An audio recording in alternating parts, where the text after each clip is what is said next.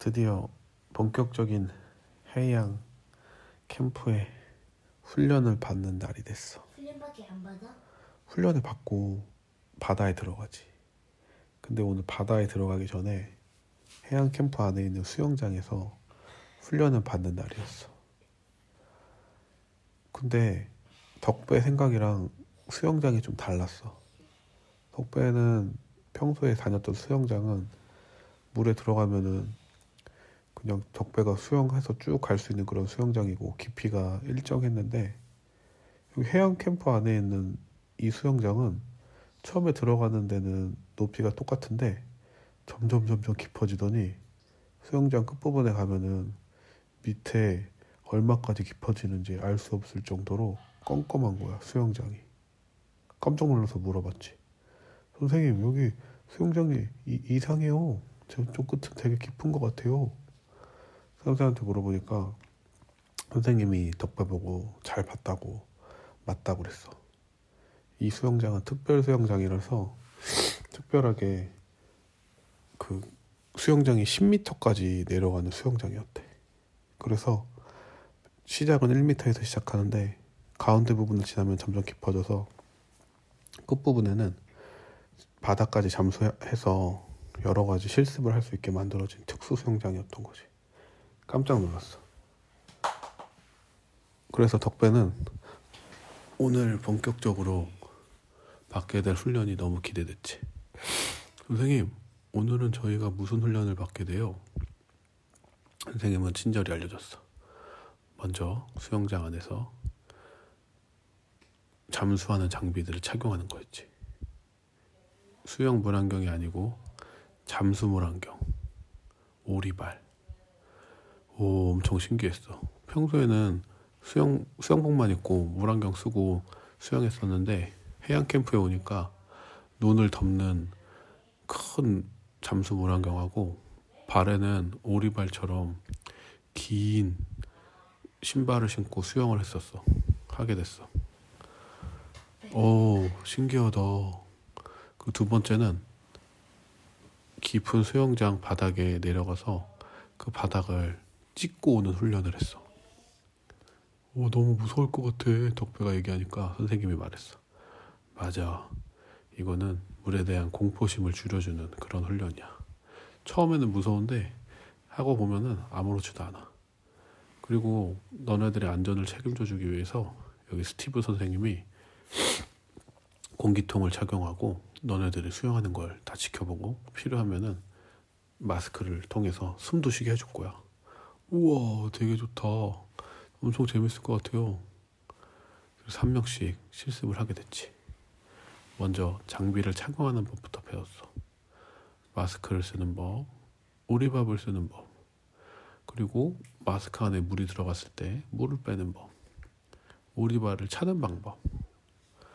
친구랑 같이 실습해보는 시간이었어. 덕배랑 친구는 한, 한 조가 돼서 같이 실습을 도와주는 게 됐었지. 실습 도와주는 건 굉장히 간단했어.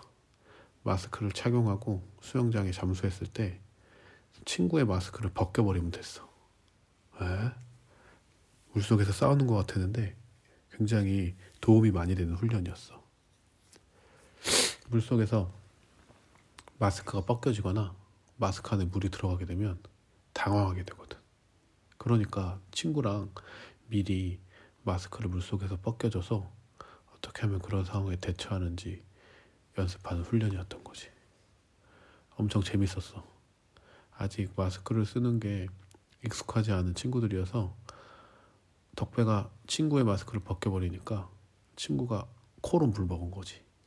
그래서 킥킥대면서 위로 올라오는데 그 모습이 너무 웃겨서 덕배는 신나게 웃었어. 잠시 뒤 덕배가 똑같이 코로 물을 먹고 올라왔지. 그 모습을 보고 친구도 엄청 웃었어.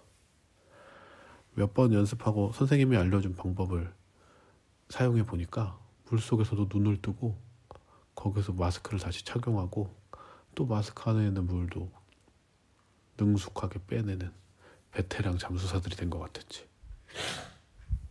오늘의 하이라이트인 두 번째 훈련은 깊은 수영장 바닥에 동전을 하나 떨어뜨리면 그 동전을 잠수해서 찾아오는 거였어.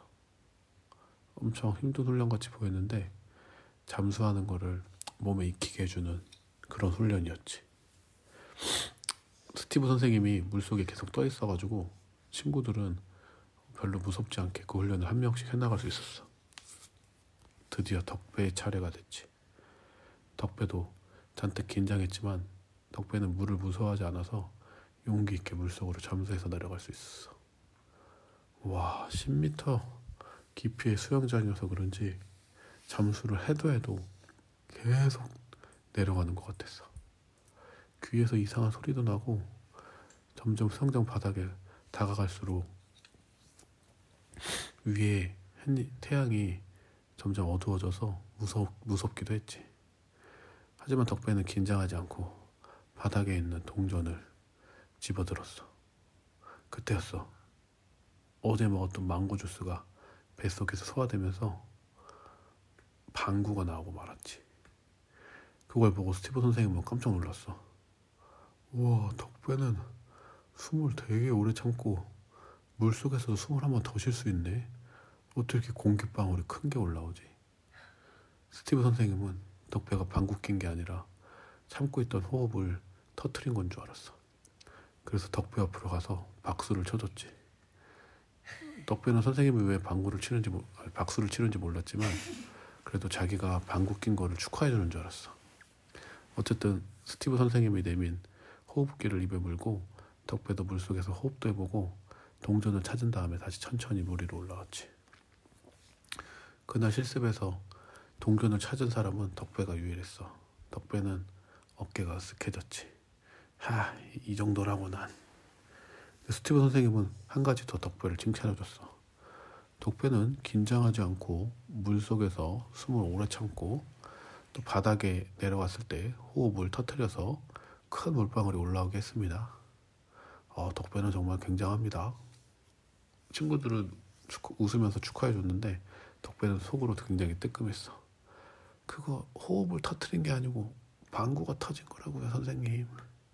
하지만 그 방구 냄새는 아무도 못 맡아서 괜찮았어.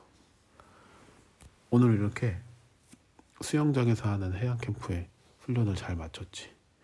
그리고 내일은 본격적으로 바다에서 해양 캠프에서 하는 훈련이 진행됐지.